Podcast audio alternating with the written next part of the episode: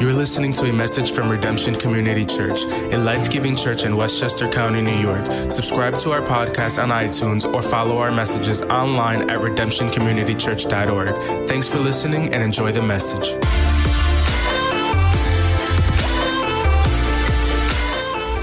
Well, good morning, Redemption. My name's Dave. I'm one of the pastors here. And if you've been attending in person or you've been watching us online over the past few weeks, you know that we're going through a series called Love, Relationship, and the church. And one of the things we've been doing each week is we've been looking at key verses in chapter in John chapter 13, verses 34 and 35. So let's look at those as we start off today. A new command I give you, it says, love one another. As I have loved you, so you must love one another. By this everyone will know that you are my disciples if you love one another. So Jesus is saying that it's pretty important how we love one another because that affects our witness which, with the watching world. And so it's important that we get this right, right? So, over the past few weeks, we've been learning about what it means to love each other, uh, to love others. We've been looking at the good news of Jesus and how that impacts how we love others. We've been looking at the example of Jesus and how he has loved others. And so, uh, to, the, a few weeks ago, we started off this, serv- this series uh, with a message on friendship. We then talked about singleness, and then we uh, last week talked about marriage. Today, we're going to talk about parenting. So, my wife and I, we've been parents for over 22 years, and you know, it's interesting because uh, the older that my kids get, the less I feel I know about how to parent them. Any of you uh, feel that as parents? Uh, you know, it's really interesting to, you know, to be able to talk about the principles of parenting, you know, it's a whole lot easier than living them out day to day, isn't it? And, you know, one pastor who has grown kids now said that before he had kids, he'd preach sermons with titles like 10 Rules for Raising Righteous Kids. After having their first child, his sermon title became Seven Guidelines for Raising Godly Kids. After their second, it became three strategies for raising kids. And then after their third was born, it was three suggestions for surviving parenthood. so, with, that in mind today, we're going to look at four simple verses from Ephesians chapter 6 as we look at parenting. Now, you don't have to be a parent with children living in your home for these principles to apply, because if you have parents, this message will apply to you as well today. So it's really going to apply for all of us pretty much. Uh, so before we get into the principles that we see in Ephesians chapter 6, verses 1 through 4, I want to lay a foundation for us um, to, uh, before we get into those principles in chapter 6 of Ephesians. So the principles uh, themselves that we find there are pretty uh, simple. They're difficult to live out, but they're pretty simple. And so, the reason that I need to lay a foundation for us first is because we're all coming from different backgrounds. You know, you might have been following Jesus for a long time and you've heard other, uh, you know, sermons or messages on this topic of parenting, and you're going to filter what you read and hear today through that particular lens. Maybe for some of you, you just starting, started following Jesus and you're not sure really what the Bible has to say on parenting. And so, you know, you're going to filter what you read and hear today through that lens. So, we all have a particular background that we're coming out of. We all have a home that we grew up in, whether it was the best home ever or whether it was a model of dysfunction. And so, what I want to do first with you today is lay this foundation so we can approach the passage properly. So, first things first godly parenting doesn't produce perfect kids. Godly parenting doesn't produce perfect kids. Our goal as parents is not to raise perfect kids. Can we just take the pressure off this morning as parents and say that our kids are not perfect, right? Uh, I'm not perfect. We're not perfect as parents. So often we fall into this temptation that God wants perfect kids. No, he wants you to set an example and he wants you to make sure that your kids are learning about him to the best of your ability, and then we leave the rest up to him. In Proverbs chapter 22, verse 6, it says, Start children off in the way that they should go, and even when they are old, they will not turn from it. This verse, I believe, gives us hope that if we teach our children, if we teach our kids to love Him, that in most cases they will grow up and they will follow Him. Now, this is not a promise. It doesn't mean that our kids won't rebel. A proverb is a statement about how life generally works. It's not absolute. So, in 95 to 98% of the cases, uh, th- what is going to happen is what it says is going to happen, but there are exceptions. So, it's not a promise that the child won't rebel. It's a proverb that if you do the right thing, your likelihood of success is much higher.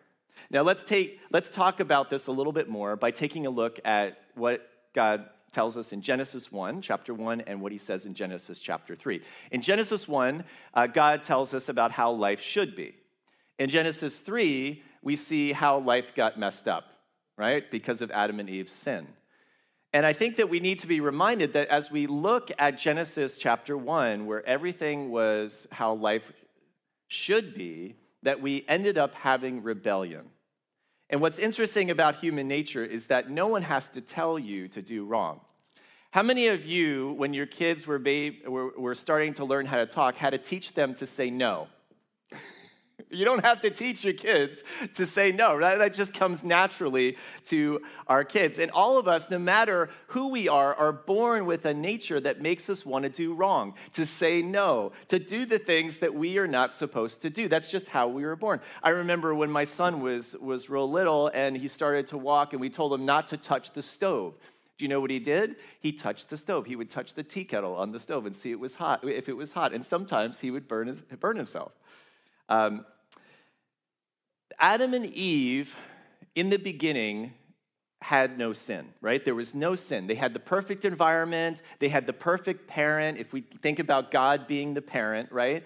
Um, and, and they had no sin. But in the midst of that, you still end up having rebellion. So, parents, I want to encourage you that what you are doing is not in vain when you have rebelliousness with your kids if we do the right thing and increase the odds that our kids will grow up and do the right thing and continue to walk with God, uh, that is what we want to make sure that we're committed to.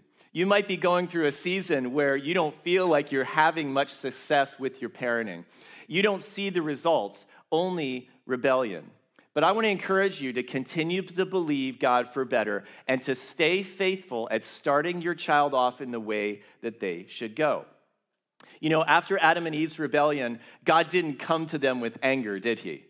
He came to them in the garden and he called out to them. He graciously sought them out. In Romans chapter 2, verse 4, we see uh, Paul saying there that the kindness of God leads us to repentance. God continued to have a relationship with Adam and Eve.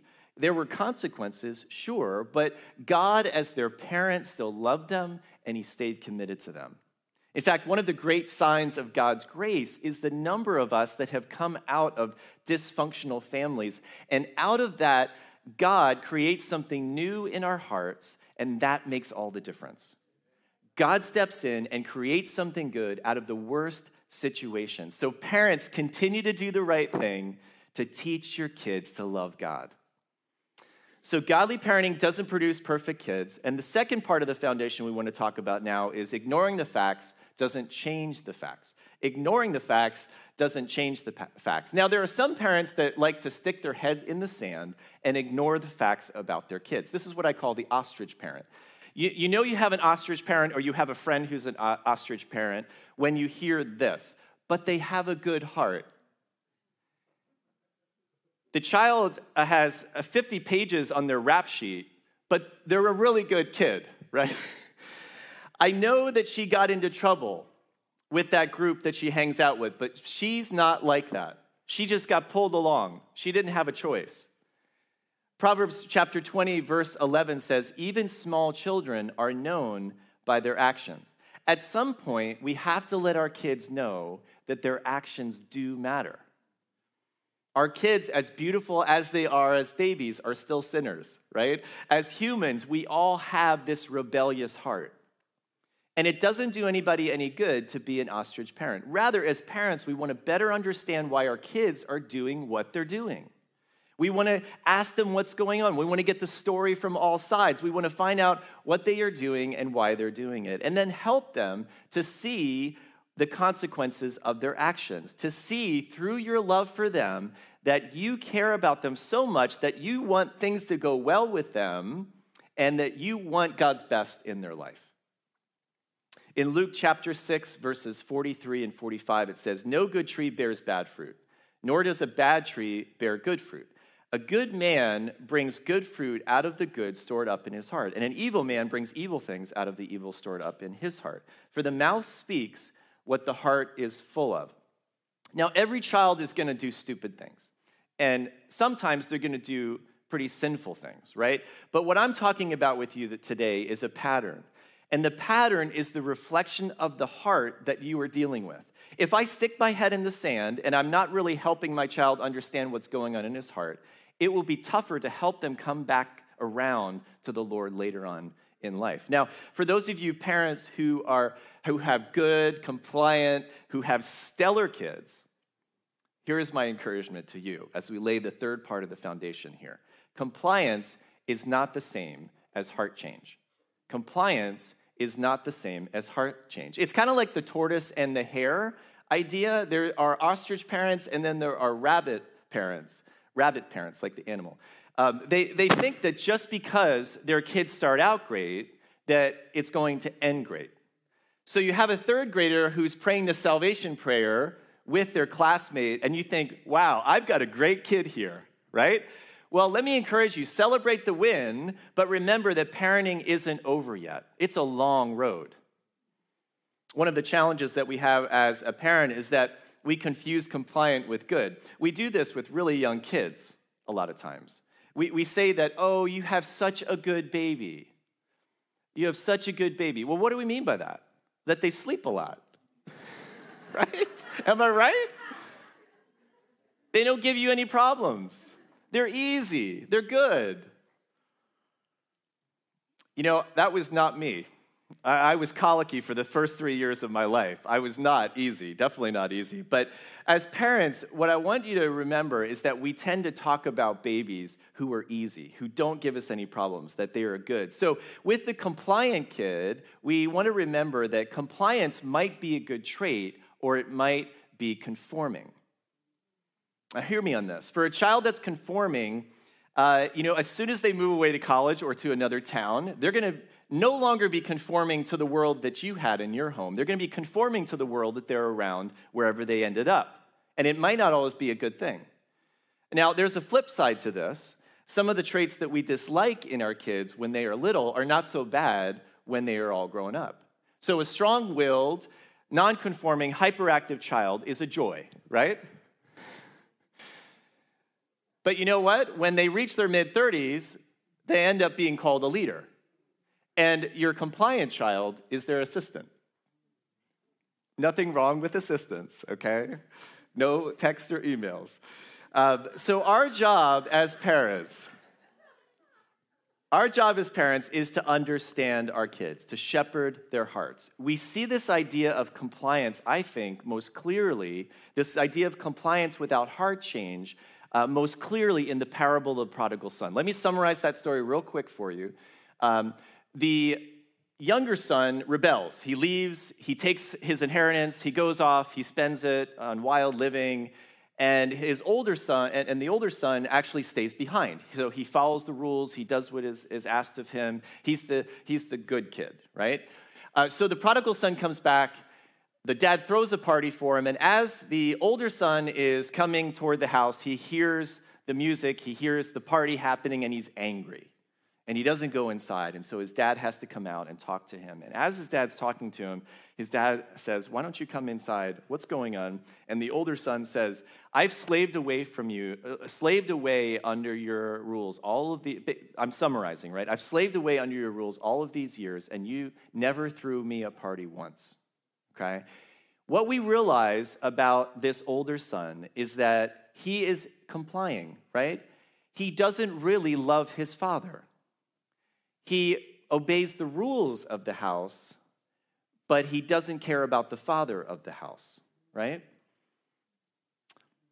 There was outward conformity. The older son obeyed all the rules, but didn't have a change of heart. And at the end of the day, we want to make sure that our compliant kid is not just following the rules, but is developing a love for God, a love for others, and a love for God's church.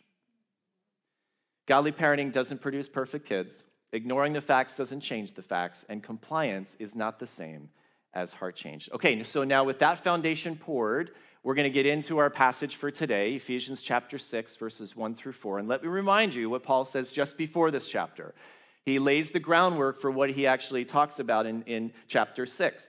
He starts off by chapter 5 by reminding us to follow Christ's example, to walk in the way of love, just as Christ loved us. And then he goes along in chapter 5 and then in chapter 6 of talking about how that should affect our relationships, how that impacts how we treat each other, okay? In other words, our relationships are a reflection of our love for Christ. So let's look at verses 1 through 4 as we see what God's best is for our relationships with our families. It says, Children, obey your parents in the Lord, for this is right. Honor your father and mother, which is the first commandment with a promise so that it may go well with you and that you may enjoy long life on the earth. Fathers, or you can, um, this can mean parents, do not exasperate, some versions say provoke your children. Instead, bring them up in the training and instruction of the Lord. Now, let me go to the beginning, and if you're taking notes today, I want you to circle that word children. And next to it, write dependent. In the original language, that word means dependent. A dependent is anyone that still depends on mom and dad for their finances, for their food, and for their shelter. Okay, so if that's you, you fall into this category.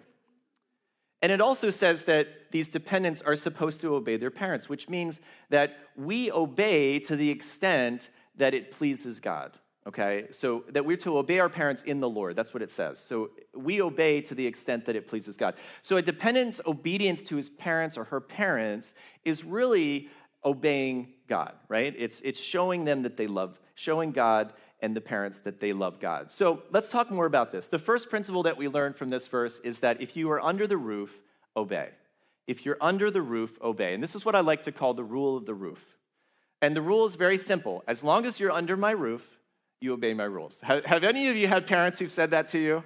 Is that coming back to you now? Uh, have you said that to your kids? Hey, as long as you're under my roof, it's, it's, you're obeying my rules, buddy. But you know, that's actually a biblical concept. So uh, uh, now, a word to parents with young kids. You know, uh, for those of you that have kids in Redemption Kids, um, they're not in the room right now, so they're currently learning about how to follow Jesus, and hopefully how to obey you, all right? So, um, and just I want to give a little plug uh, while we're uh, here at this spot in the message for our Parents' Night Out. I think a lot of our us parents could use a night out. Uh, that's coming up March 4th uh, from 6.30 to 9. You can drop your kids off right here, and our kids team will take great care of them while you go and enjoy a special night out, date night out. Now, what about those kids who are in high school or college or who are young, adult, uh, young adults and mom and dad are still paying the bills? You know, sometimes I think that as teens or as young adults, we get all caught up in the age, our age, like these, these mile markers, these age markers, like 16, 18, 21. And we think to ourselves as uh, teenagers or young adults that we don't, at that point, have to start following, we don't have to continue to follow all the rules anymore. Now, I don't mean that there's not a time to push back or to ask a question to have some sense of independence, and independence can be earned, right? So I'm not saying that. Um, you know, one of my wife's friends uh, lived at home after college, and it went really well for her. Um, she lived at home uh, again before she got married. She um, came to faith in college. She lived with her parents, obeyed their rules. She had a lot of freedom. Eventually, paid off all of her student loans during that time, and it was it was it ended up really it went ended up uh, really well for her. So let me speak to you, teenagers. If you're going to be under the parents' roof, what does it mean to honor your parents? Well, I think it means uh, one. One of the things that it could mean is that uh, you um, should be showing them respect in how you speak to them being less selfish and thinking about others' needs in the household uh, more than your own. Uh, how about this? Um, helping around the house more. And do I dare say, helping around the house without first being asked? For young adults who are still living at home, my encouragement to you is this you get the privileges of adulthood when you accept the responsibilities of adulthood. That's when you move from dependent to adult. It's not about an age marker, but it's about taking the responsibilities upon yourself of an adult. In our culture today, what that typically means is that you move out of mom and dad's house. You're paying for your own housing, you're paying for your own utilities, you might, uh, you might be married, you might uh, have, have kids. Those are all the responsibilities of an adult. And you have, at that point, you have moved from being a dependent to an adult.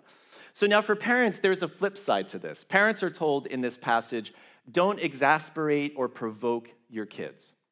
The Apostle Paul in, in the Ephesians passage here, he's actually quoting uh, Exodus chapter 20 and Deuteronomy 5, where we have the Ten Commandments listed out. And so uh, Paul says, though, in this passage that uh, there's this really bizarre idea that fathers could exasperate or couldn't exasperate or provoke their children to anger. This would have been absolutely foreign to fathers in this day because fathers had absolute authority and rule in the home. And there were a lot of reasons that a father in that society could kick their kid out of the house. Okay? So in the Roman world, if fathers were reading this, they would be like, You've got to be kidding. But the Apostle Paul is saying that the gospel changed all that. That in a Christian family, the father, the parent, isn't the absolute authority. In the previous chapter, Paul says that all Christians have to submit to one another, right? So there's mutual submission happening within the family. Ultimately, parents are under the authority of Jesus Christ. So, fathers, parents are now under this authority and are to offer self sacrificial love, not provoking their children to anger. And in other words, don't push their buttons. Can we have, as parents, have an honest moment and say that we can push our kids' buttons, right? If you're single out there today, uh, have your parents ever pushed your buttons and got you angry? Uh, or maybe you've pushed your sister or brother's buttons and gotten them angry. You know, I know uh, for me personally that there have been times when I've been too tough on my kids. And, you know, with one of my kids, I had the tendency to pester them to get done what I'm asking them to get done. So I'll ask them to do it, and then I'll pester them until it gets done. And then what do you think happens with them? They get angry, right? They're provoked, they're exasperated. Now, there's other ways that I can approach that, right? Uh, without provoking them to anger. Pestering is not one of them. I could ask them to get something done by a certain time of day. I could ask them to get put an alarm on their phone so that they can get it done at a certain time of the day. There are other ways that I can approach that so that I don't feel like I need to be pestering them. And so, out of my love for my kids and ultimately my love for Christ, I, as a parent, need to stop pestering or provoking my kids. You know, parenting that doesn't push your kids' buttons is parenting that is done out of the love for Christ and out of a love for your kids. All right, so now let's talk about some other things that might provoke your kids to anger. Let me just throw out a couple for you. Do you have rules that don't make sense? From time to time, your kids are going to ask you why because of something that you're asking them to do or because of, rule that you, of a rule that you have in your house, right? None of us parents are perfect. We all make mistakes. And I believe that if we learn to listen to our kids, uh, that there are some rules and things we require of them that we need to admit are pretty ridiculous. One ridiculous rule that I had in our home was that my kids couldn't sleep on the couch. Every time I would see my kids on the couch sleeping, I would tell them to sit up or go up to their bedroom to sleep. As parents, we need to admit when we're wrong and at times apologize and ask for forgiveness from our kids. In addition, what my wife and I do is we try to keep things right between us in front of our kids. So, you know, for example, if my, my wife is uh, rude to me, right, in front of my kids, she will try to apologize to me in front of my kids, in front of our kids. If we mess up in front of our kids, we're going to try to make things right uh, together in front of our kids. Now, how about a double standard? Do you have those in your home? A double standard. There, there's nothing more frustrating for a kid when he gets into middle school or high school than to see that his parents have double standards. We had this rule that our kids couldn't eat in their bedrooms. And then when they hit middle school, they said, Hey, why can't I eat in my bedroom when you guys are eating in your bedroom? Ouch. They called us out on that double rule.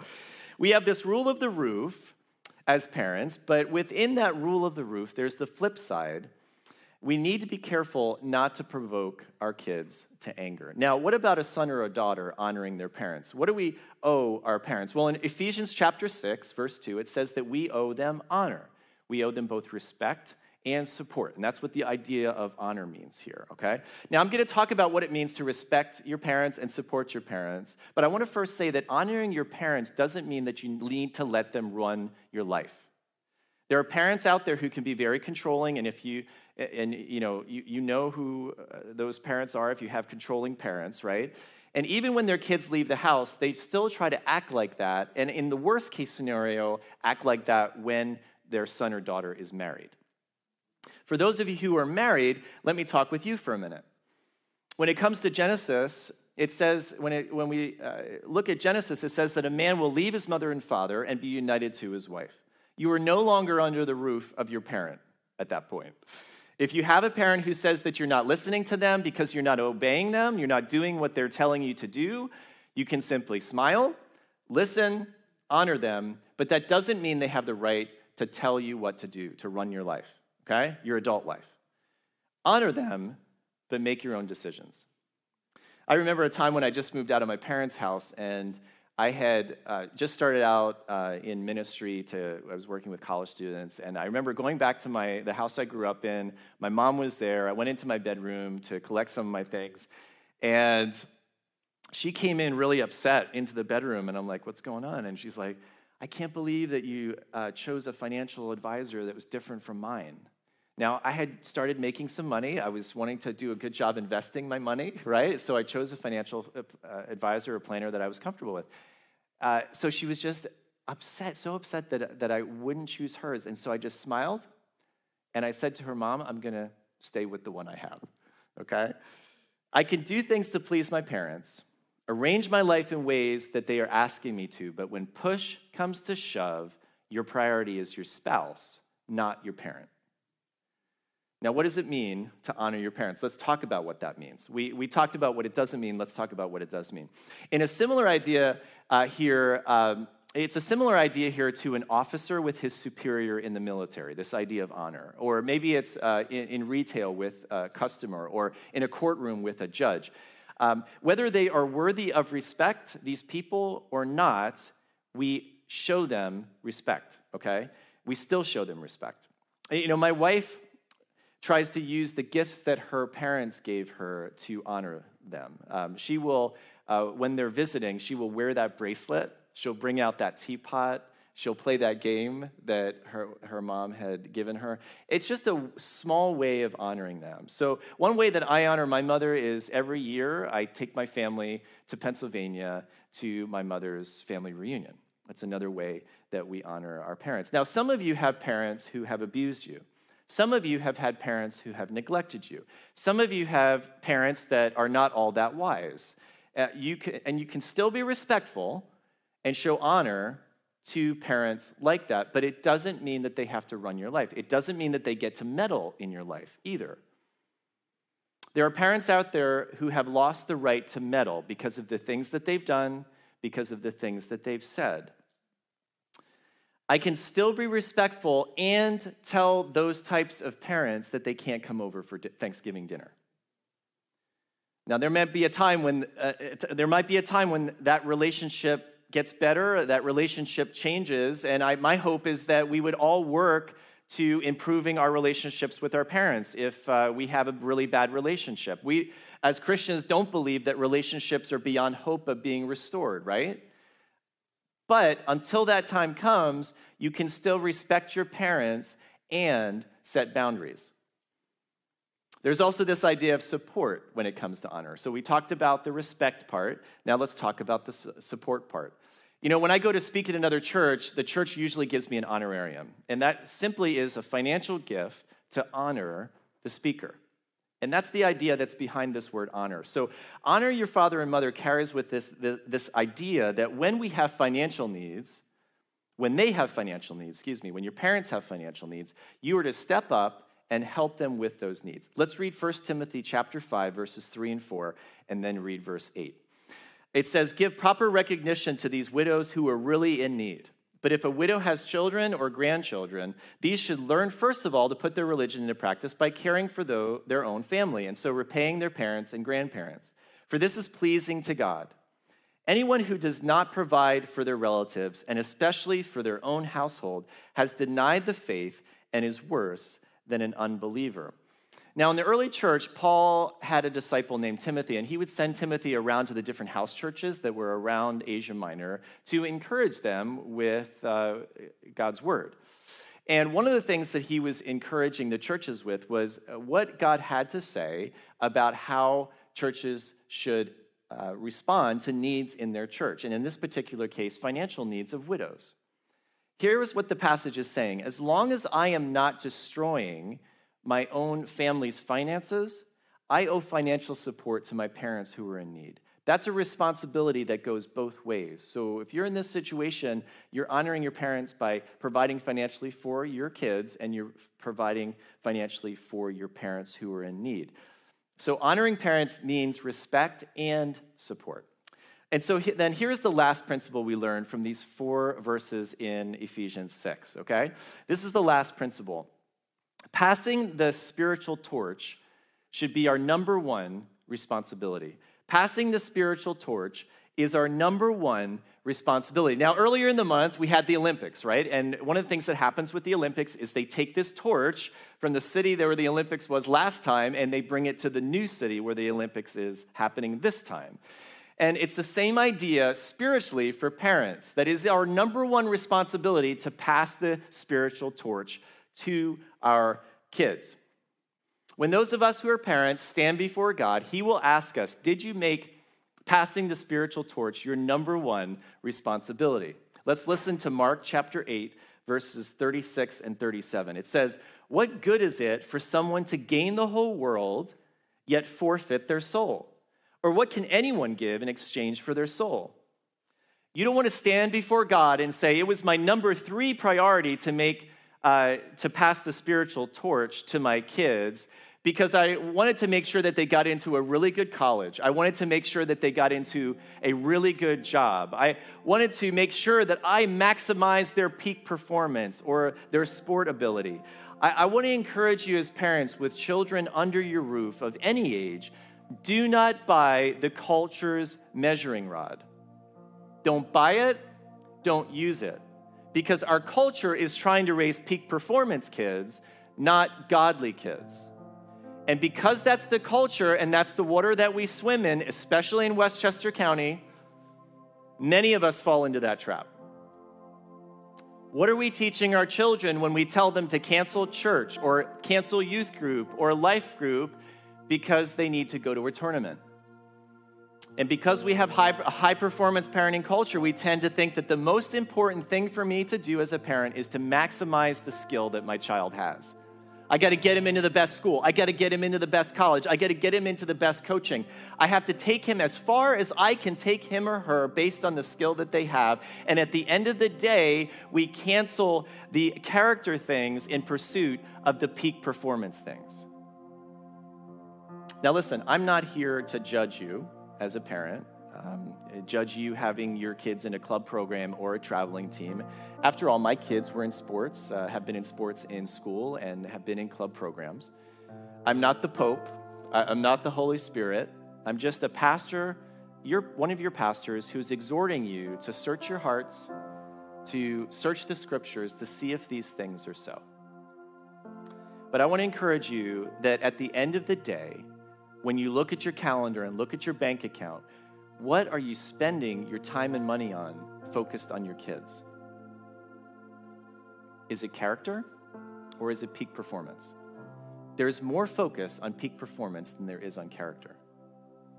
Now, lastly, if you want to make passing the spiritual torch your number one priority, you need to set an example as a parent. The Apostle Paul said to the Corinthian believers in the early church, Follow my example as I follow the example of Christ. Dropping your kids off at Redemption Kids and at student ministry is a good thing, but the most important thing is the example that your kids see in the home. Do they see you reading the Bible? Do they see you praying? Do they see you praying with them? Do they, uh, how do you talk about other people at church? How do you talk about other people at your workplace? How do you interact with your neighbors? Your kids are looking at you and soaking that stuff up like a sponge. At the end of the day, you want to stand before Jesus and say, I made it my number one priority to pass the spiritual torch. The final results were out of my hands, but there's no question about my example, my behavior, my calendar, or my bank account that it was priority number one. Now, parenting, you know, it's so easy to preach on, but so difficult to do. We need God's grace, we need His Holy Spirit. You know, I need God's grace to be the parent that God wants me to be and to cover me when I get things wrong. The Word of God, I want to remind you, is a mirror. This message is for you. This message is for you, not your friends. The Word of God is a mirror. It's not binoculars that you're to look at others around you who are messing up. The Word of God is a, a mirror for me, and I have no right to judge others. This message is not something that you want to run to your life group about to talk about somebody else. It's a mirror for you to have Jesus talk to you. If you're under the roof, obey. If you have kids under the roof, don't provoke. Honor your parents. And make passing the spiritual torch your number one priority. And you know what makes all this possible? The love of God. And to the extent that God's love is revealed in our life, is the extent that we're able to love others. So let's pray as we close today. God, it's easy. It's really easy to talk about parenting. It's easy to preach on parenting. It's easy to sit here and listen about parenting. But it is hard to live out. Thanks for your grace. Thanks for your love. Thanks that when we mess up, you don't give, give up on us, but that you come to us like you did to Adam and Eve in the garden. You call out to us. You, you, you reaffirm your love for us and your commitment to us. Help us to remember that when parenting gets so hard, that you're committed to us, you are with us, and you give us the hope that we need to continue on. In Jesus' name, amen. Thanks for tuning into our podcast. If you'd like to connect with us or learn more about our church, please visit us online at redemptioncommunitychurch.org. We hope you can listen or join us next week.